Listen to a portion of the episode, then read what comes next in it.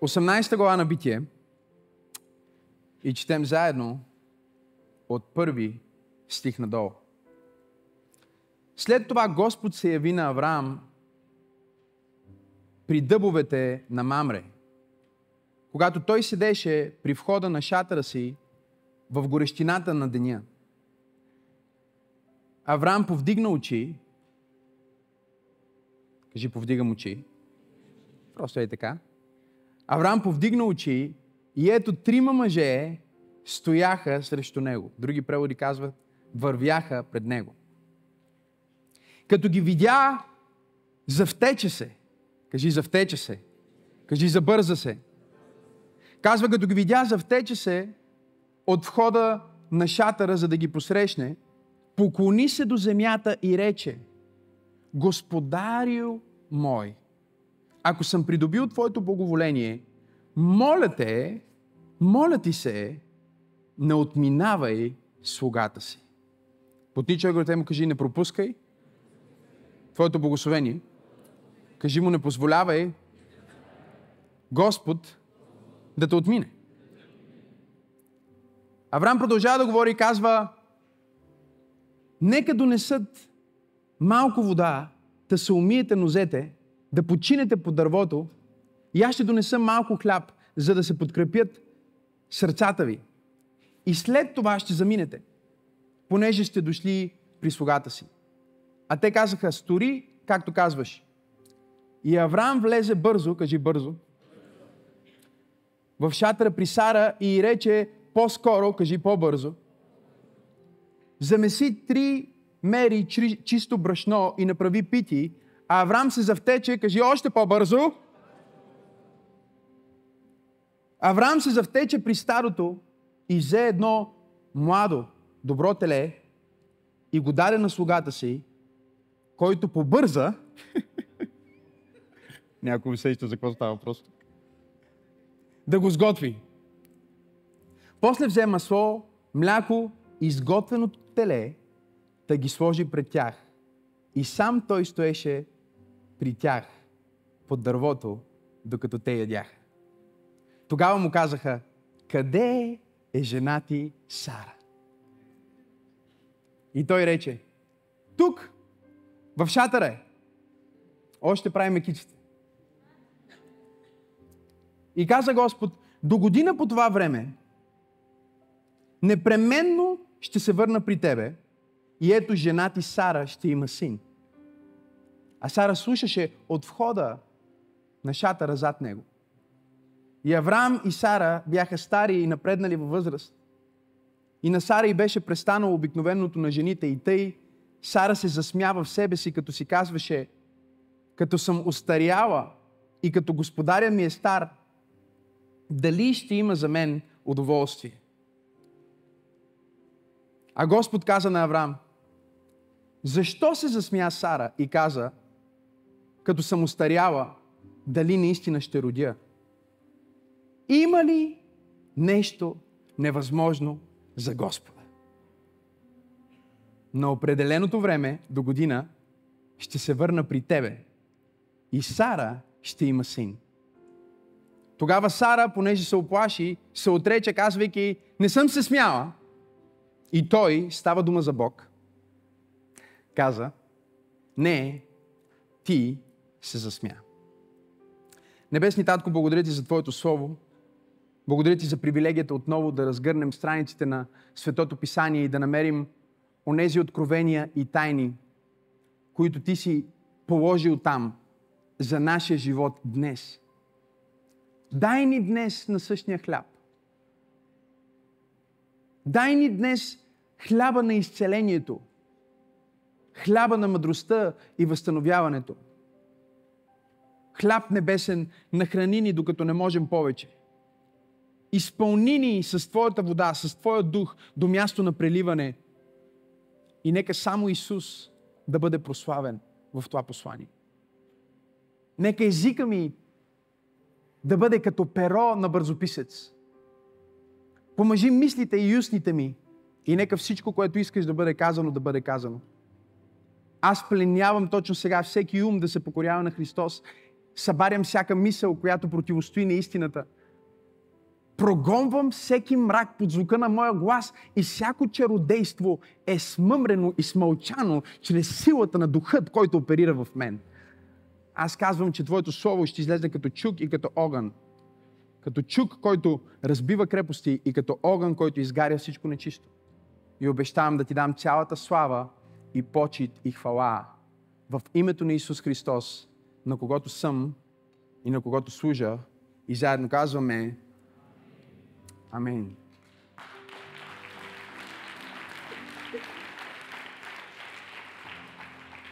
Днес ви преподавам за ключът към следващото ниво. Ключът към следващото ниво. Не знам колко от вас се чувстват по този начин. Като че е време да отидат на следващото ниво. Харесва ми тази терминология, защото е достатъчно обща, за да всички да се потопим в посланието и достатъчно индивидуална в момента, в който ти чуеш тези думи, ти знаеш кое е следващото ниво за теб. Авраам година след година седи на едно и също ниво. Той чака следващото ниво. Следващото ниво за него е сбъдването на онова обещание, както и за теб. Следващото ниво е сбъдването на някое обещание, което Бог ти е направил. Как Бог ти прави обещания? Бог ти прави обещания през мечтите ти.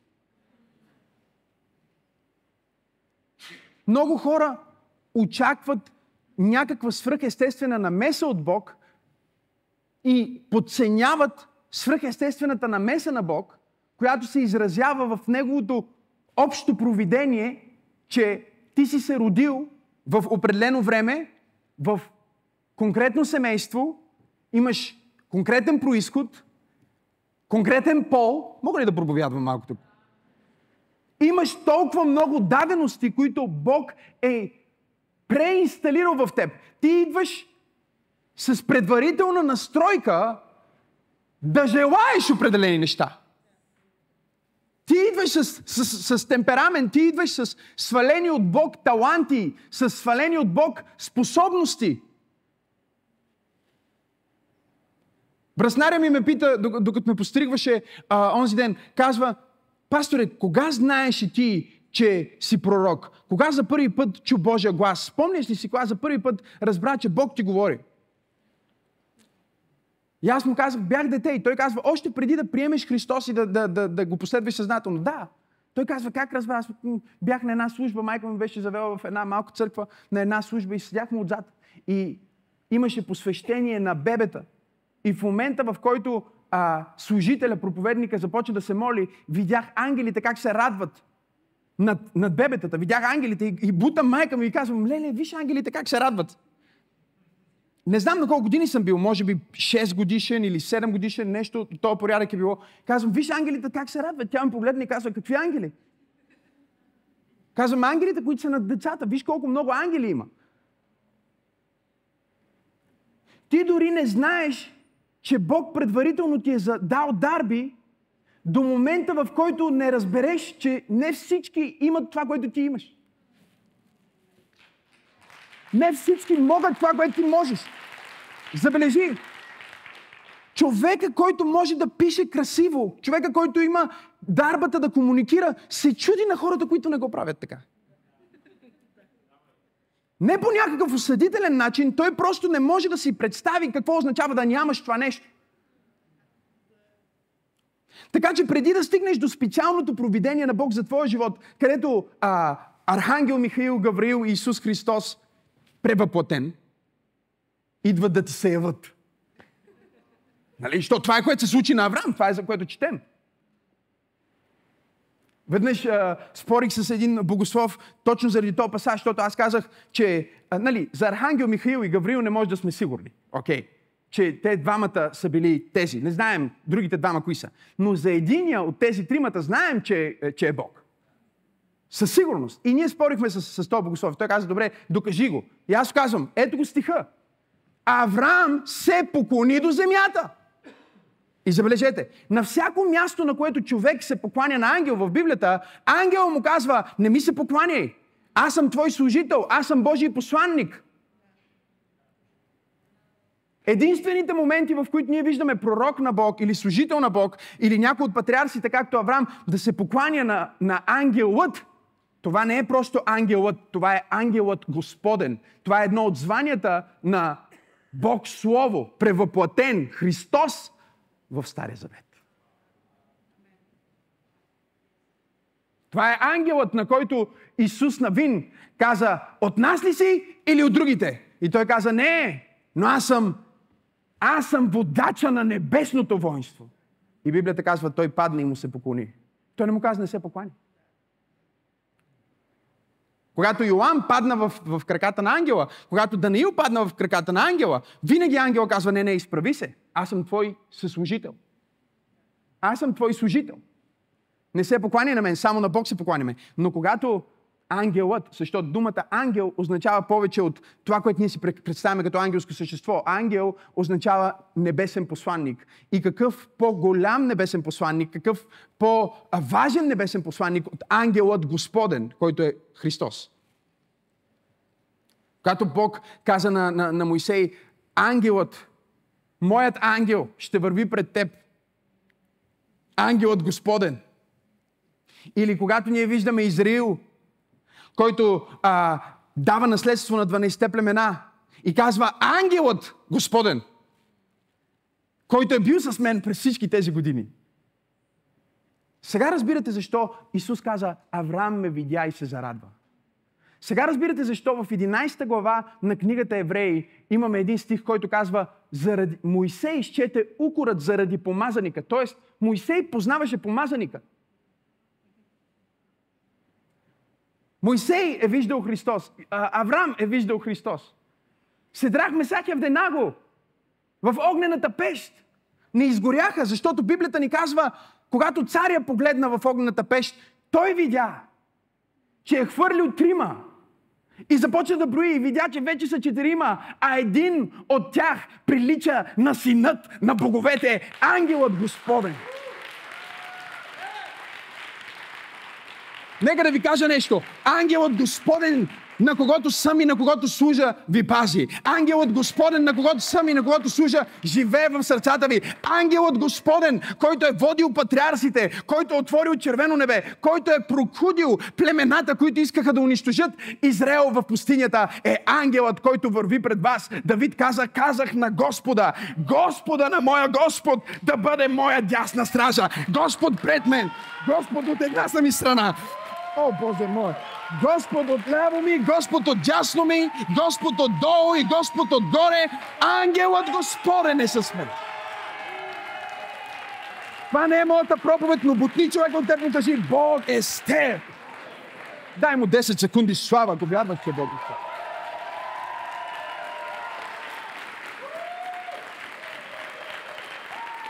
Ти не си сам. Аз казвам, че ти не си сам. И някой казва, пасторе, аз не го виждам този ангел. Не го виждаш, защото живее в теб. Някой казва, не го чувам, не го чувам как говори толкова силно, колкото ти говориш, защото колкото по-близо си, толкова по-тихо говориш. Някой казва, не чувам Божия глас, сигурно Бог е далеч от мен. Не, Бог е твърде близо. Ако говоря на теб от разстояние, говоря силно, говоря с висок тон. Ако говоря в ухото ти, говоря тихо, защото си близо. Ако живеех в сърцето ти, щях да не говоря дори в ухото ти, а тихо в сърцето ти. С един тих и нежен глас на съвестта. Какво казваш, пасторе? Аз казвам, че ти си дошъл с предварителна небесна настройка – за подвизи. Божието провидение е било толкова специално за теб, че Той е помислил за теб. Къде, кога, как ще се родиш. И ако до този ден ти си си мислил, че си плод на някаква случайност, или плод на поход, или плод на прелюбодейство, или не дай си Боже дори изнасилство, искам да ти кажа нещо. Ти си плод на Божията любов и Божието въображение. Ти си Ти си плод на Божията любов и Божието въображение. Ти си чудно и славно направен. Ти си син и дъщеря на Всевишния Бог. И Той е преценил, че от всички ери, диспенсации и епохи, от цялата история на човечеството, от всеки миг, в който може да те пожелае, за да те има, точно в този миг и точно в този ден ще бъдеш точно в тази зала, за да чуеш точно тази проповед и да разбереш точно това откровение. Защото Бог ме е изпратил да ти кажа, че е време да отидеш на следващото ниво. Кажи време за следващото ниво сега. Нека ти кажа, ако си се чувствал задръстен в финансите ти, ако си се чувствал като че си задръстен в кариерата ти, ако си се чувствал като че си задръстен в взаимоотношенията ти, след това послание, след това откровение, чуй ме внимателно, ти ще имаш ключа към следващото ниво. Ти имаш ключа.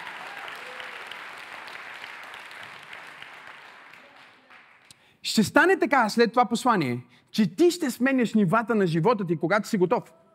Ще кажеш, окей, сега съм готов. Взимам ключа и просто отивам. До сега си чакал нещо да стане, за да отидеш на следващото ниво. От сега нататък ти имаш ключа в джоба ти след тази проповед, отиваш, казваш, окей, беше.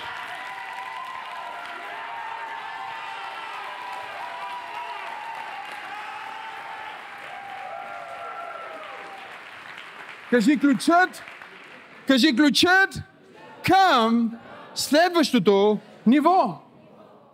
Авраам, Библията ни казва, че повдигна очите си, нещо вътре в духа му му подсказа, повдигни, погледни, погледни, стига си гледал надолу, стига си гледал в прахоляка, стига, забил си в това, което си и не можеш да видиш това, което Бог иска да бъдеш. Повдигни очите си. И когато повдигна очите си, случайно, Тази седмица ще има пророчески случайности. Тази седмица ще има пророчески съвпадения. Тази седмица ще има пророчески инциденти. Тази седмица ще има неща, които когато чуеш, о, някой ще каже, леле, как случайно се видяхме, ти ще аха, окей. Човека го казва в неделя.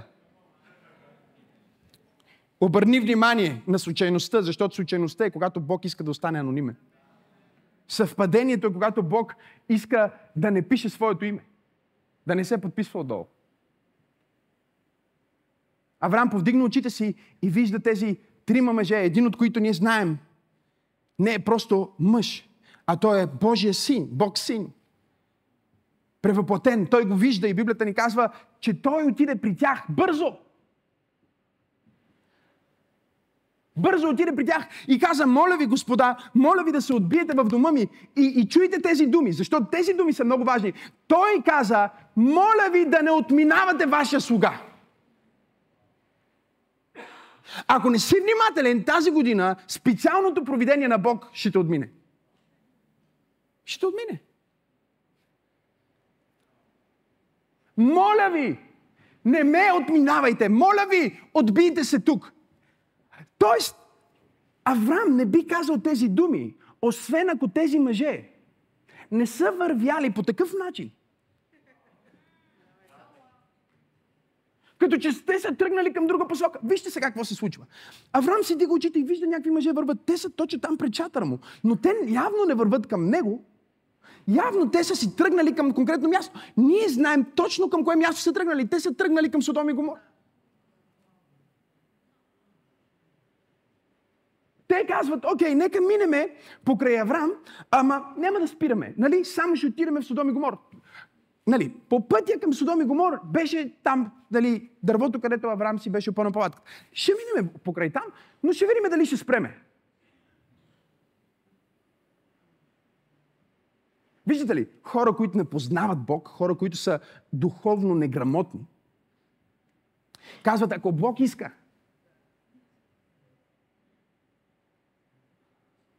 Ако, ако, ако ще Господ, ако ще Господ, ако ще Господ. И аз разбирам това твърдение като отношение на почет към Бог, че ако Бог иска, ще стане и ако не иска.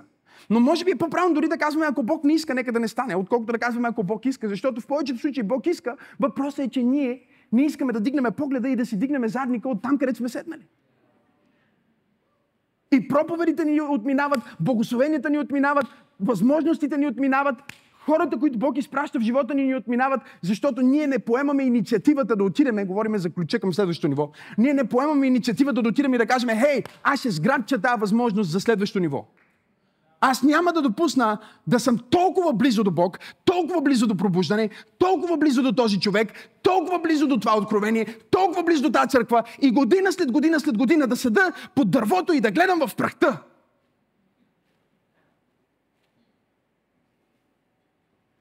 Той бързо отиде при тях и каза, моля ви, не ме отминавайте. Ако ние просто разгърнем страниците на Библията, ще видим, че в Евангелията веднъж, когато учениците бяха в буря, а Христос ходеше по водата, евангелистът е записал, ходеше като че щеше да ги отмине.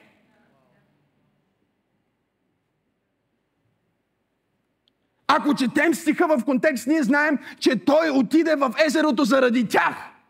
Е как тогава, пасторе, той е тръгнал от върха на планината и ходи по водата, защото те са в буря, а същевременно евангелиста казва, че походката му беше като че ще ги отмине. Защото Бог няма да насили следващото ниво върху теб. Бог няма да насили благословението си върху теб. Бог няма да насили дори присъствието си върху теб.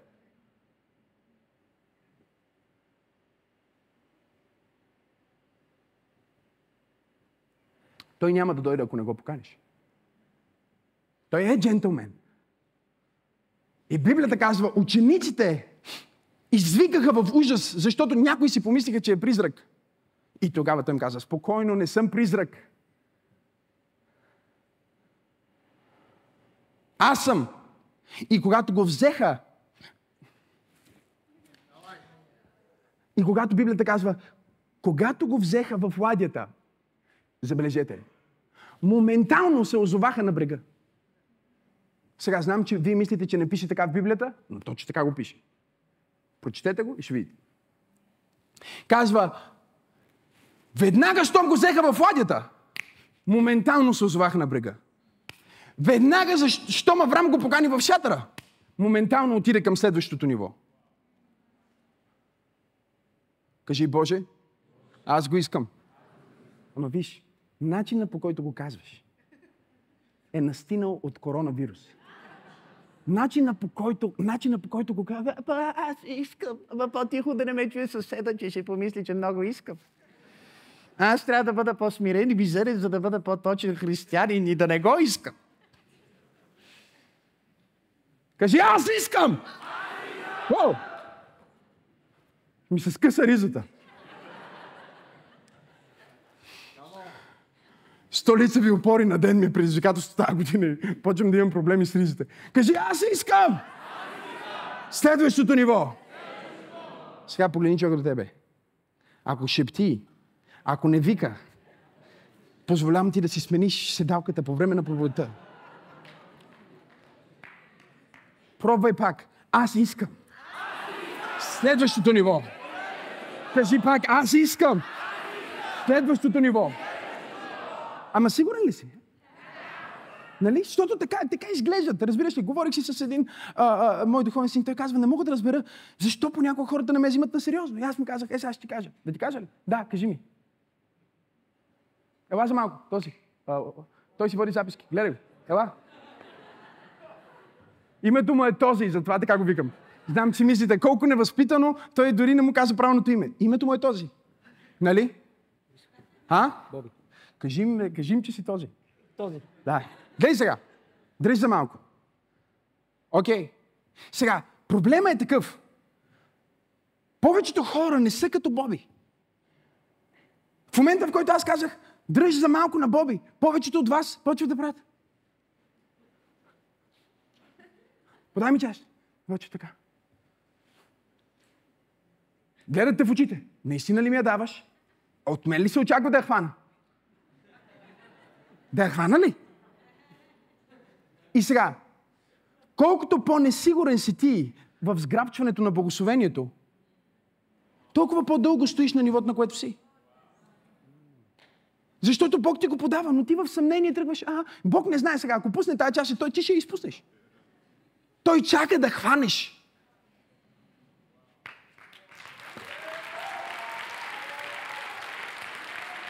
Хвани откровението. Хвани помазанието. Хвани силата. Хвани нещо от Бог. Хвани го в името на Исус. Не дай да пропускаш своето благословение. Не дай да пропускаш следващото ниво. Не дай да пропускаш това, което Бог иска да направи за теб. Хвани го.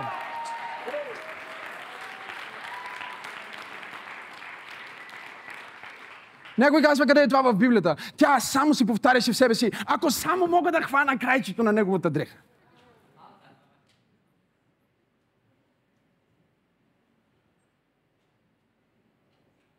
Над десетилетие бе страдала. Живота й излиза от нея. До деня, в който тя реши до деня, в който тя реши, не, не може повече, днес отивам и само ако се хвана за крайчето на неговата дреха, аз ще оздравея. Исус ни го проповядва, пастора ни го каза, никой ни го обеща. Библията казва, тя беше изгубила целия си имот по много лекари, в несигурности, в консултации. Ама искаш ли, не искаш ли? Ще има ли помощ, няма ли да има помощ? Не чиста ли си, чиста ли си? Какво ще стане, какво няма да стане? До момента, в който тя каза, това не е отговорността на лекарите, не е отговорността на мъжа ми, не е отговорността отговорността на пастора ми, не е дори отговорността на Исус. Аз ще се хвана за крайчето на Неговата дреха. Аз ще се хвана. Аз ще се хвана за следващото ниво. Аз ще се хвана за крайчето на Неговата дреха. Аз ще се хвана за това нещо.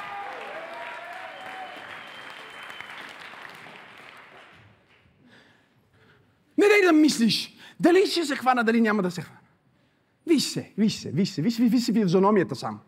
Ако можех да дигна огледало, да можеш да се видиш. Не ти защо така се вълнуват? Ай са луди в тази църква, Господи Исус. Ще хода в моята църква по-тихичко. Може да не сме от следващото ниво, но поне не е спокойно.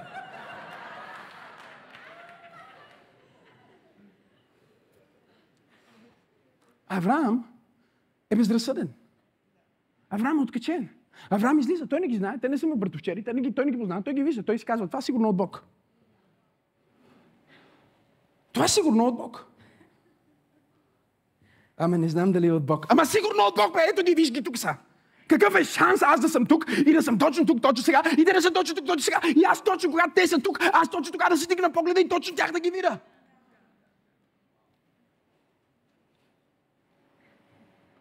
И хората не разбират, че денонощно, ежемесечно, ежеседмично, ежегодишно, през целия си живот пропускат свръхестественото. Защото търсят спектакълното. И не виждат Бог в обичайното. Но Бог ме изпратил да проповядвам на някой под звука на моя глас. Че Той е във всеки твой ден. Той е във всеки твой миг. Той е във всяка твоя среща. Ако отвориш очите си да видиш, ти ще видиш следващото нивота.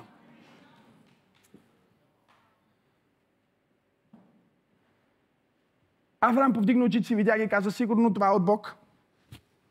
Има само един начин да, да разбера и начин е да инициирам някакво действие. Да инициирам аз нещо. Концепцията за един християнин, че той трябва да инициира нещо за следващото ниво, понякога почти е еретична. Защото църквата, мога ли да проповядвам малко? Масни проповедници, мога ли да проповядвам малко истината? Религиозни, ограничени ментално, когнитивно, интелектуално хора са убедили огромна част от вярващите хора в религия, че те трябва да чакат Бог да им каже. За всяко нещо Бог да им каже. Нека да ви кажа като човек, който претендира, че Бог много неща ми е казал в живота ми. За повечето неща Бог нищо не ми е казал. Аз съм се сетил. Нарича се Нарича се общото провидение на Бог. Ние искаме специалното провидение на Бог, ние искаме да обърнем внимание на общото провидение на Бог. Мозъкът е общото провидение на Бог. Полът ти е общото провидение на Бог. Желанията в сърцето ти, когато ти си дете на Бог, са общото провидение на Бог. Дори един светски човек, който не познава Бог, има желания в сърцето си, които са сложени там от Бог. Ама няма нужда дори от амин, така е.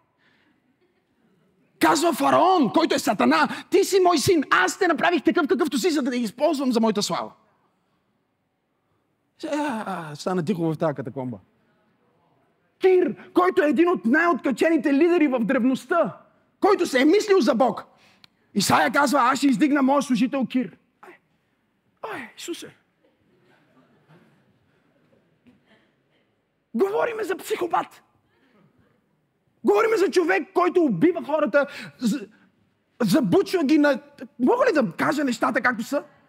Четеш за някой от тия хора и си мислиш, това не е възможно. И Библията казва в Исаия, той е моят служител, него аз съм избрал да направя еди какво си. Аз ще сложа в съня му желание, аз ще сложа в сърцето му желание, аз ще сложа мечти вътре в него. Той даже не знае защо си мечтае да направи това. Аз го сложих там.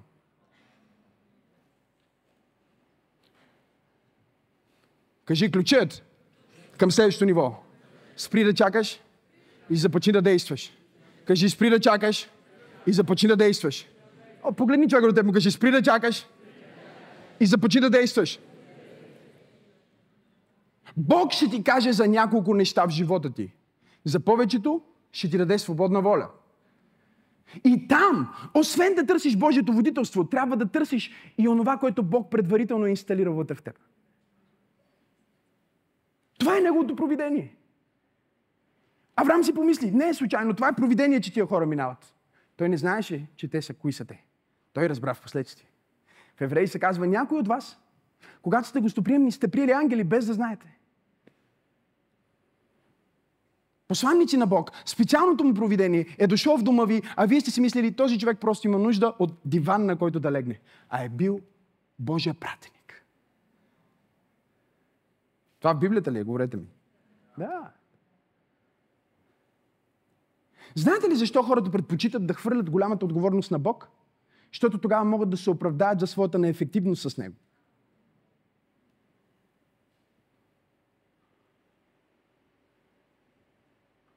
Чуйте ме.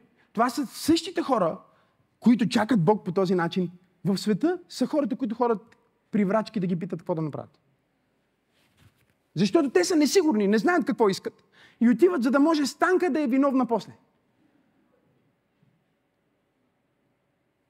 Ох или амин?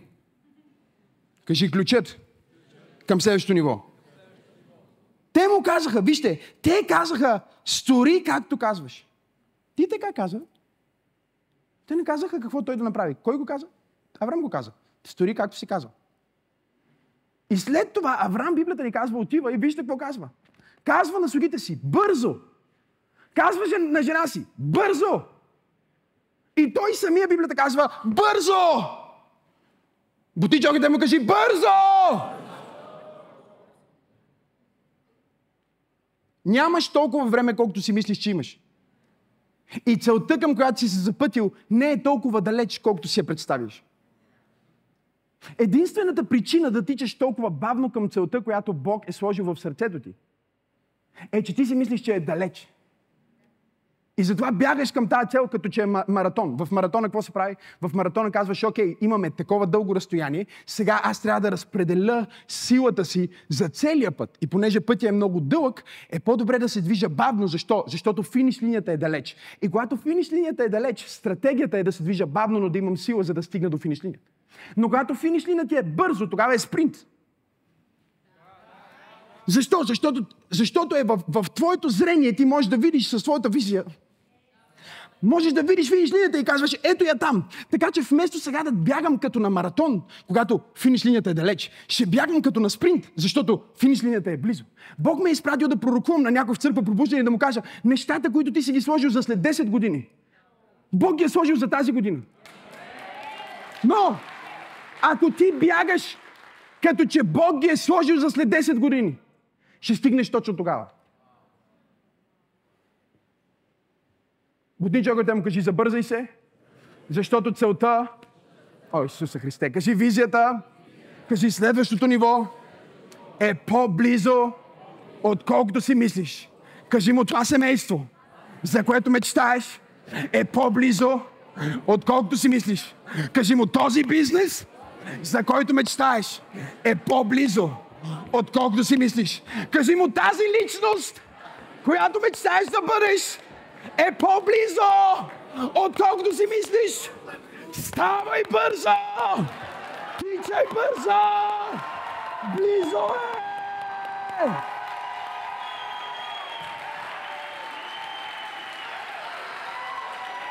Парите са тук! Благоволението е тук! Здравейте! DJ!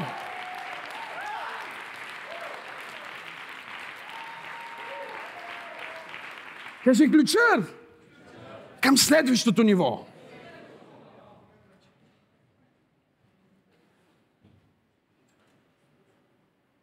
Три пъти казва бързо. Авраам се завтече. Вижте го, погледнете, погледнете пасажите. Първо ни казва, и Авраам влезна бързо в шата на Сара и каза по-скоро, защото знае, че жените са малко по-бавни. Окей, okay. след това казва, три меси искам да намесиш, искам три мери, ето ти мерите, почвай да месиш, искам три питки. Окей, okay, след това седми стих казва, и Авраам се завтече. Окей, okay, стана течен, стана много бърз. След това, окей, okay, след това продължи, отиде в старото, взе, заколя животното, край, сега, го бързо. След това се казва малко по-надолу, по-бързо да се сготви това животно. Трябва да сме бързи, защото сега възможността е тук. Сега сградата е тук. Сега възможността е тук. Сега жената е тук в тази служба.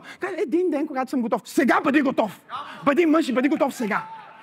По-близо, отколкото си мислиш.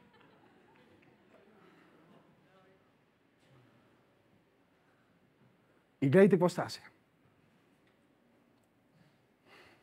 Притчи 22-29. Видял ли си човек? Трудолюбив в работата си. Той ще стои пред царе. И няма да стои пред незнаменити хора. Години наред чета този стих, години наред се моля върху този стих, години наред изследвам този стих и един ден няма да забравя седях в, в, в Америка в един хотел, в една хотелска стая и, и, и имах моето време сутринта, моля се, търся Бог. И беше точно тази дата. Точно днешната дата. Точно тази дата, на която се чете тази притча. И аз знам всеки стих в тази притча мизуст. Преди да съм стигнал до стиха, аз знам какво пише. И стигам до този стих, прочитам го и казвам, алилуя, колко го обичам този стих. Много хубаво, слава на Бога. И си затварям Библията и Бог казва, не, прочети го пак. И така сто пъти си го. Прочети го в този превод, прочети го в този превод, прочети го в този превод. Сигурно, не преувеличавам, 4 часа стоя и следвам един стих. И накрая Бог ми каза, виж оригиналната дума в еврейски. Какво означава трудолюбив? Отворих и видях думата. Махар. Погледни човека да му кажи Махар. Е ключът към следващото ниво. Ние сме го превели на български трудолюбив, защото това е едно от значенията. Но най-често в, в Библията се използва за някой, който е бърз. Някой, който е сръчен, някой, който е прибързан, някой, който е усърден, подготвен, прилежен, бързащ. Корена на думата, забележете, е да бързаш. Да тичаш. Да бъдеш скоростен. Ама знаеш ли какъв скоростен? Страхлив. Притеснен. Тук не говорим за страхът от, че ще се проваля, а страхът, ако не направя нищо. Ако не побързам. Мога да изпусна възможността, която Бог иска да ми даде. И Бог ми каза, от сега нататък, ако искаш да те издигна на следващото ниво, на царе, Пет години аз служа на царе и Бог ми казва, това е едно ниво, сега искам следващото ниво. Трябва да вземеш тази дума и да я изядеш. Тук не говорим да изядеш, както се казва нали, на уличен език.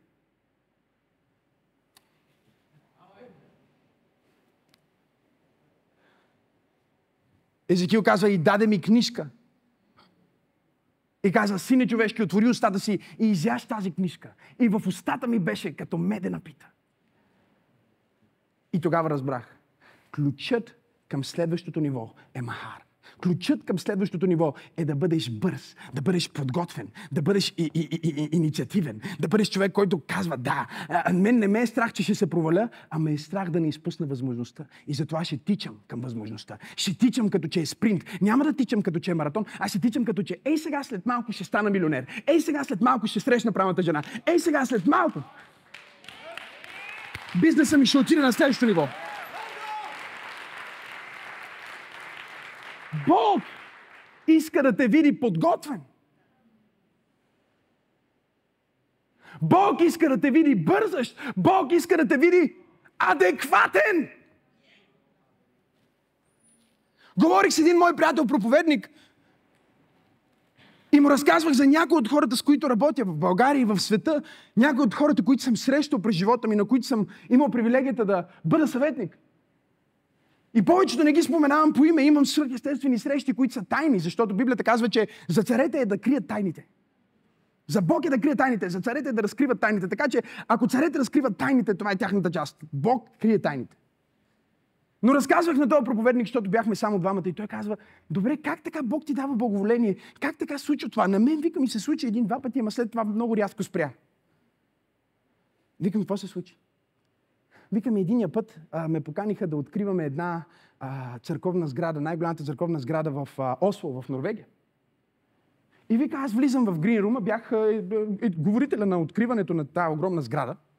И влизам в стаята отзаде, където хората се подготвят. Няма никой в стаята. Отпред имаше някакви охранители, които стоят.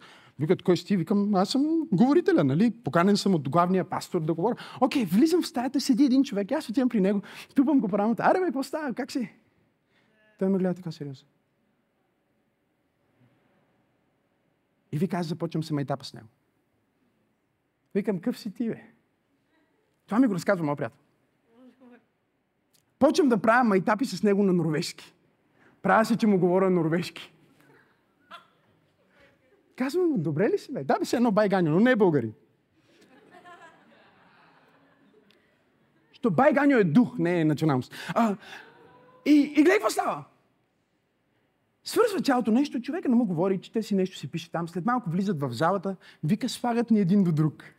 През цялото време тече песента, програмата, аз го бутам, усмихвам му се. Той ме гледа супер странно, така леко се дърпа от мене, който е. до момента, в който главният пастор се изправи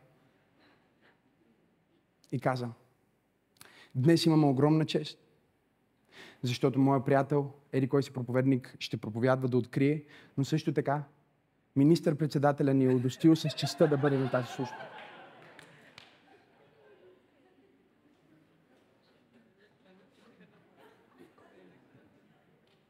Вика, тогава разбрах за охранителите, за слушалките. И само го погледнах, направих така.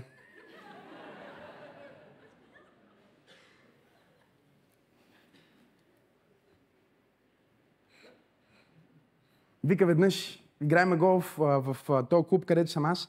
Аз съм единствения проповедник. И вика, минава принц Чарлз. Минава през, през клуба. И те ни подготвят, нали, канят само топ вип хора и казват да имаме представители от всяка област, за да може като мине, нали, просто да го поздравите и, нали, това е някаква, някаква такава е, официална визита да направи на това място. Щял да изиграе там няколко дубки и така. И вика, ние сме се събрали, събрали се различни хора, влизат от протокола на, на принца, идват там, нали, техните уредници и казват, нали, негово там височество ще пристигне в 11 часа и една минута. Когато дойде, всеки един от вас трябва да е в група по трима човека и да си говорите непринудено. В никакъв случай не го адресирате, освен ако той не ви пита нещо или не ви каже нещо. Просто се усмихвате. Ако трябва да го адресирате, го адресирате еди как си. Това е официално такова. Окей. Благодаря ви. Ли с папката излиза? И те са сега в групи. Обаче него го слагат в една група с едни японци.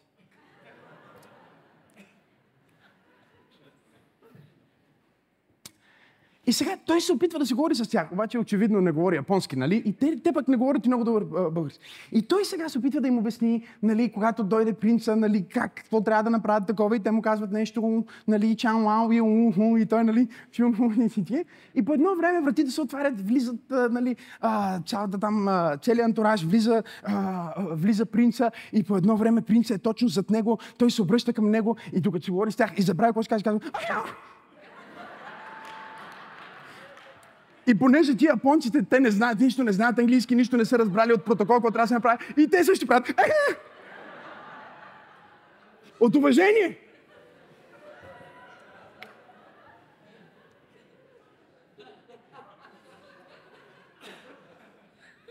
Смешно, нали?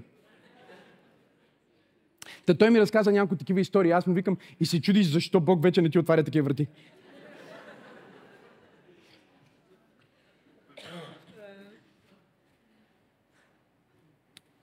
Помазанието на Бог ще те издигне на високо ниво. Твоята лична подготовка ще те задържи там.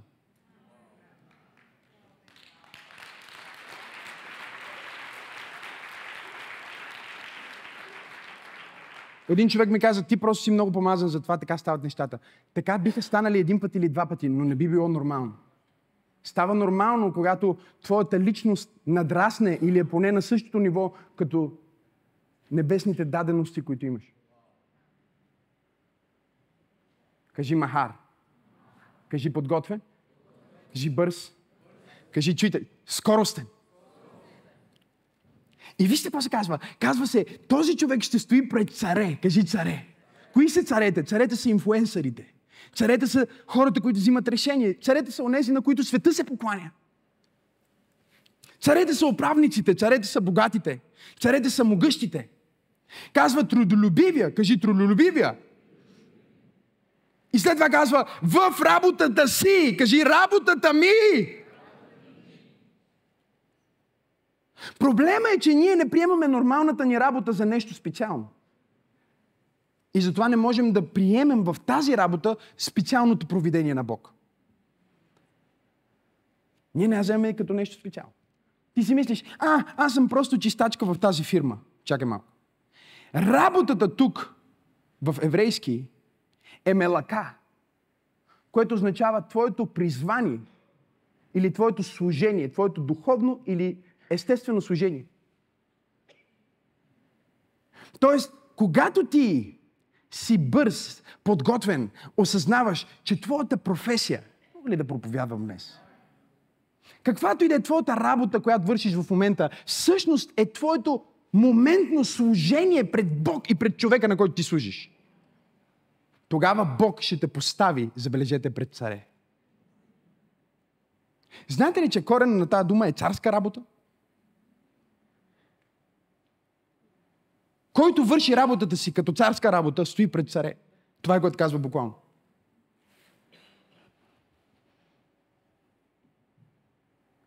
Кажи малака. Знаете ли как е цар? Мелек. С други думи, ти разбираш, че в момента това, което аз правя, начина по който готва това ястие, начина по който правят тези питки, начина по който, начина по който а, водят този бизнес, начина по който дигам това обаждане, нали? Казвам ви, понякога им, имах една такава ситуация, даже съвсем наскоро. Звъна на един от моите служители, звъна му по телефона и чувам дух на Охлюв от другата страна. Знаете ли как звучи дух на Охлюв? Скам, здравей, той казва. Здрасти. Казах, аре, като се оправиш, ми звъни, му затвори. След малко ми звъни, ало, пасторе, какво има, всичко наред ли? Не, не е наред. Ти говориш като човек, който тук що е умрял най-близкият ти човек. Някой умрял ли е в живота ти? Не. Боли ли те нещо? Не. В инвалидна количка ли си? Не. Защо ми говориш така?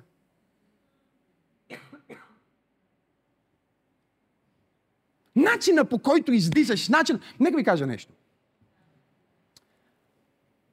Познавам със сигурност над 50 мултимилионера. Може да се повече, но ще бъда консервативен в числата си. И няколко милиардера. Лично. Нали? Не от виртуално, лично. Знаете ли какво е общото между всички тях? Виждат се бързо. Нито един от тях не вдига телефона така. Ало! Но говориш с някой християнин. Как си днес? Слава на Бога! Ма разстройство ли имаш, бе, човек? Защо се превиваш? Защо? Защо мрънкаш? Защо фънкаш? Защо не си махар?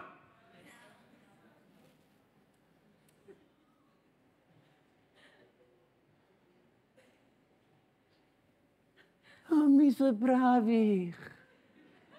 Ми спомни си, бе.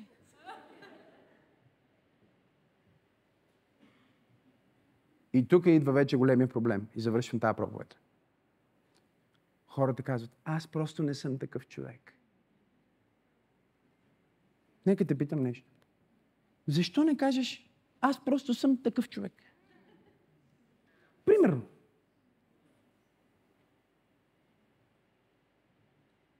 На жена ми беше трудно първите години с мене. Според мен първите е, една, според нея първите три. И една от причините беше точно това, че аз си казвам, виж, темпо, темпо. Ако ти ми дадеш най-качествения продукт, когато вече не го искам, няма никакво значение. По-добре ми дай нещо, което е добро, ама ми го дай, когато ми трябва.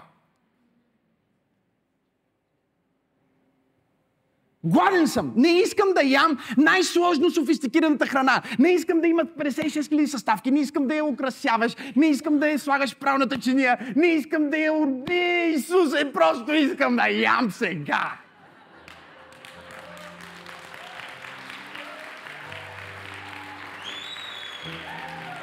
Убият не то, слагай го вътре и го слагай на маса.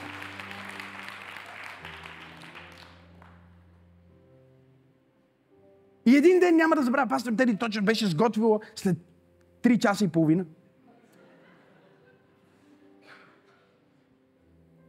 И казва, скъпи, ето, аз казвам, няма да ям. И тя се разплака. Нараняваш ме така. Аз казах, не, не те наранявам, а те учи урок. Бог никога не чака. Бог никога не чака. Той винаги е в движение. Помазанието му винаги е в движение. Благословението му винаги е в движение. Славата му винаги е в движение. Не се застоява. И който се застоява, изпуска славата, изпуска помазанието, изпуска благословението. Сега аз няма да го ям това, защото това е най-хубавата храна, но вече не съм гладен. Разбираш ли? Някой казва, пасторе, ти си жесток. Не. Аз съм генерал. И те уча как да бъдеш генерал в Божията армия. Кажи Махар! С нощи казах на пастор Тери, виж, искам леко да прелея от поста към по-Данаилов план. Може ми да направиш супа? Прибрах се, супата вече е готова там.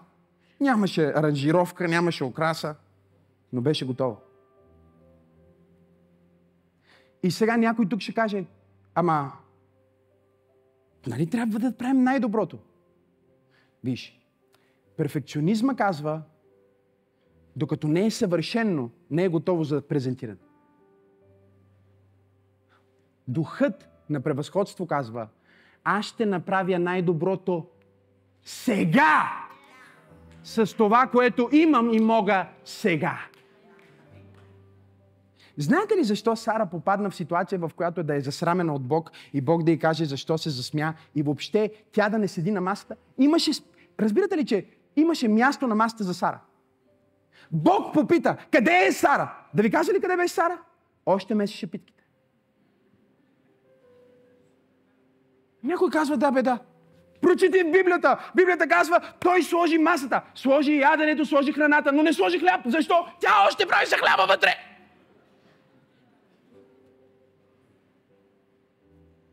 Бог е дошъл да говори на нея, че ще роди сина на обещанието, а тя още меси хляба.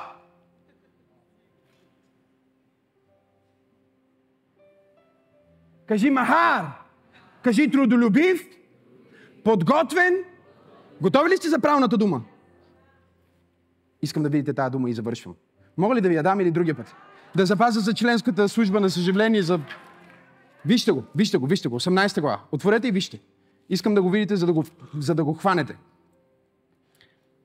Искам да погледнете. Първо, втори стих. Авраам повдигна очи, погледна и ето трима мъже. Стояха срещу него. Като ги видя, какво направи? Кажи, завтече се. Кажи, завтече се. Кажи, завтече се. Сега виж седми стих. Авраам се завтече. Какво направи? Завтече се. При старото взе едно младо теле, добро теле, и го даде на слугата си, който какво направи? Побърза! Той Содом и Гомор ще изгори, докато она е още меси питките вътре.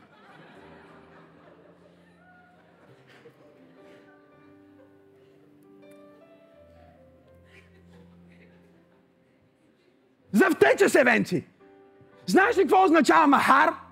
На еврейски означава втечнен, течен, завтечен. Някой, който не е твърд, не е скован, не е смачкан. Някой, който е флексабилен, адаптивен. Имам ли пет човека в, в църквата днес, които казват, аз ще бъда махар. Ще бъда втечнен.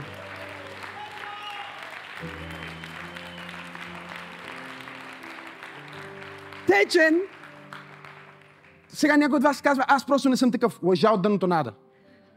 Течен не е самото нещо, а е формата. Всяко нещо, което е течно, може да е твърдо. Доказателството, че можеш да бъдеш твърден, скован, притиснен, затворен вътре в теб, опресиран от страхове, стресиран от това, какво ще кажат хората. Това е доказателство, че Божията силна любов в това послание може да втечни твоята сила, камо. Аз разчупвам демони на страх. Аз разчупвам демони на комплекси. Аз разбивам тъмнината в името на Исус. Параката.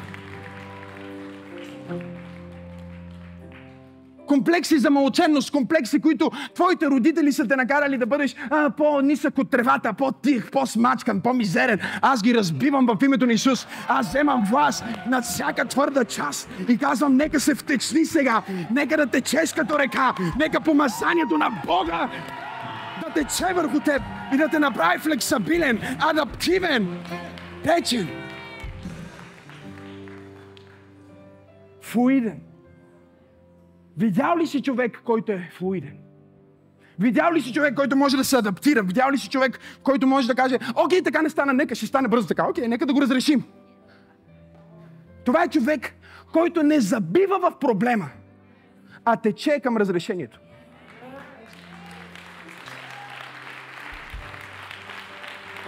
Авраам ги вижда.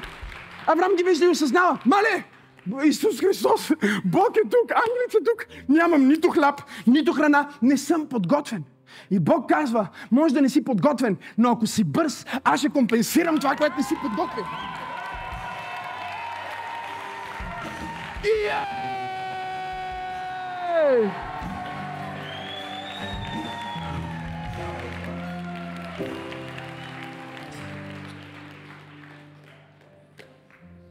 Половината ми духовни синове, когато им казвам нещо да направят, трябва след това да напиша следващото изречение. Направи го сега.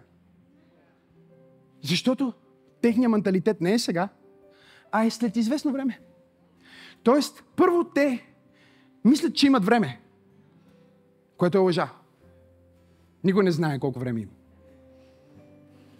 И второ, те приемат, че това, което аз казвам, е толкова трудно и далеч в бъдещето, че те трябва да ходят едва едва. Да пестат сили. Какви сили пестиш ти, никаква сила не си изразходи?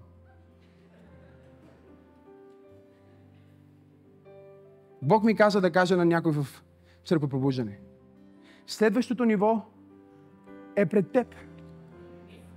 Ако го приемеш като пророчество, че е по-близо, отколкото си мислиш, тази година ще живееш в него. Ако го приемеш като пророчество, което е маратон. Чакай, след колко време. И вижте, аз разбирам това, защото Бог понякога и така прави. Когато преди 5-6 години Бог ми каза, искам да разчитам на теб. За царе, искам да разчитам на теб за инфуенсър, искам да разчитам на теб за, за знаменити хора, да слушат твоите думи и твоя съвет. И ми каза, някои от тях ще дойдат и ще бъдат част от църквата ти, други от тях ще бъдат като Никодим на тъмно, а трети от тях дори няма да повярват в мен. Но мога ли да разчитам на теб, че ще бъдеш глас на любов, а не на осъждение към тях? И аз казах да и си мислих, чуйте ме, и си мислих, че това ще стане след 10 години. След 11 дни. След 11 дни. Един от хората, които бях видял в визията, докато Бог ми говори, след 11 дни летях към Париж да проповядвам с Бенихин Качих се в автобуса и седно Святия Дух ме потупа по рамото, каза, обърни се. Обър... Обръщам се и виждам човека. И казах, Господи, ако тази среща е от теб, ако наистина искаш да направя това, дет ми го каза преди 11 дни, което аз мисля, че ще се сбъдне след 11 години. Моля те, този човек, защото той е с охрана, няма как да си говоря с него свободно. Просто ако може да седне пред мен, или зад мен, или до мен. Това е самолет. Нали? Не е автобуса. Ей, избери тук, ще седнеш. Влизаме, с Теодора сядаме. Аз и Теодора седим така. Жената на мъжа е пред пастор Тери. Мъжа, за който става дума, е седнал пред мен. Антуража му са назад в самолета в другата страна. Бог каза, ето целият е твой.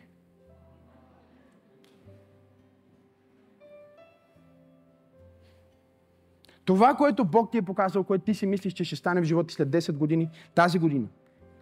Казах тази година. Казах тази година. Казах тази година. Аз казах тази. Аз казах. Аз казах.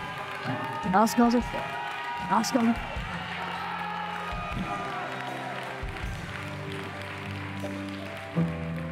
Някой казва, ще се изисква чудо. Именно. Именно. Има място за теб на трапезата на Бог. И той пита за теб. Къде е Георги? Защо още е в преди три години, а не е тук? Защо още меси тия питки, които даже не ми трябва да ги ям? Трябва ми той. Къде е Иван? Къде е Радостина? Къде е Миткю? Къде е Дани? Къде си? Бог пита за тебе. Ти имаш място на трапезата. И той има слово за теб. И неговото слово към теб е, че ключът към следващото ниво е Махар. Давам ти го сега в името на Исус. Вземи го в ръката си. Отключи следващото ниво за теб тази седмица. Отключи следващото ниво за твоето семейство. Отключи следващото ниво за твоя бизнес. Отключи следващото ниво на твоя духовен растеж. Какво ще се изисква, за да нещата, за които вярваш на Бог след 5 години да станат сега? Първото, което се изисква, е ти да се забързаш. Във всеки човек има флегматик. Флегматика е онази част от човешката персоналност, която помага на човека да е уравновесен, да не е а, ментален, да не се хвърли от някой мост. Чуйте, дори в мен има флегматик. Айде, стига бе, шок. Да, флегматика ми помогна да не скоча преди малко върху вас директно като на концертите. Той ме държеше. Казва, успокой се малко, успокой се малко, има нови хора в църквата. Е, успокой се. Всеки има флегматик. Окей? Okay? И Бог ни е направил по такъв начин, за да не бъдем безразсъдни за погрешното нещо.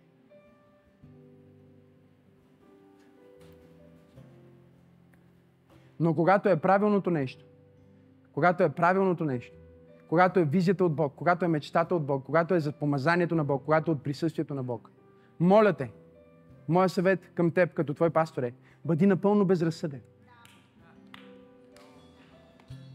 Очаквах, че някой ще го приеме, но хората, ай, безразсъден, не, не може така. Да, може. Всеки човек на Бог, който е направил велики подвизи за Бог, е бил безразсъден.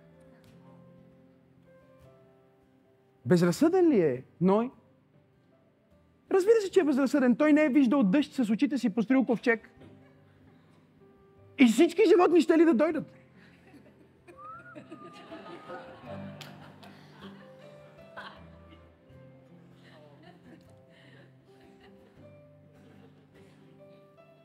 Безразсъден ли е Самсон?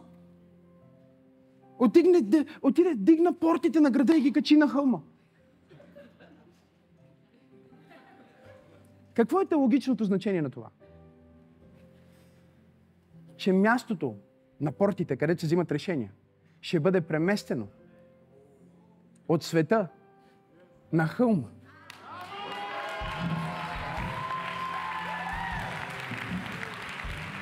Чиме? Твоята безразсъдност с Бог има прогресивен смисъл, който се разкрива само след акта на покорство. И остава мистерия и въпрос, ако никога не направиш нищо.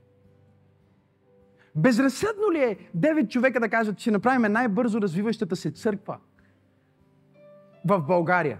Без финансиране, без подкрепа, без да знаем как, без да знаем къде, Бог е с нас и ще го направи. Безразсъдно е. Безразсъдно ли е едно 16 годишно момиче да си говори с ангел и ангел и да каже, ти ще станеш майка на Бога? И тя да каже, нека ми бъде. Безразсъдно е. Безразсъдно ли е да си най-великият цар на древността? Хвален от мъже и жени по целия свят. С, без, с безберно, безберно богатство, слава и величие. И да се съблечеш гол, за да танцуваш пред Бог. Безразсъдно е. И даже според собствената му жена е срамно. Но Библията казва, когато тя презря Давид, че действа за Бог безразсъдно, тя стана ялова и не можеше да ражда. Чуй ме, не можеш да произведеш духовни резултати с умствени усилия.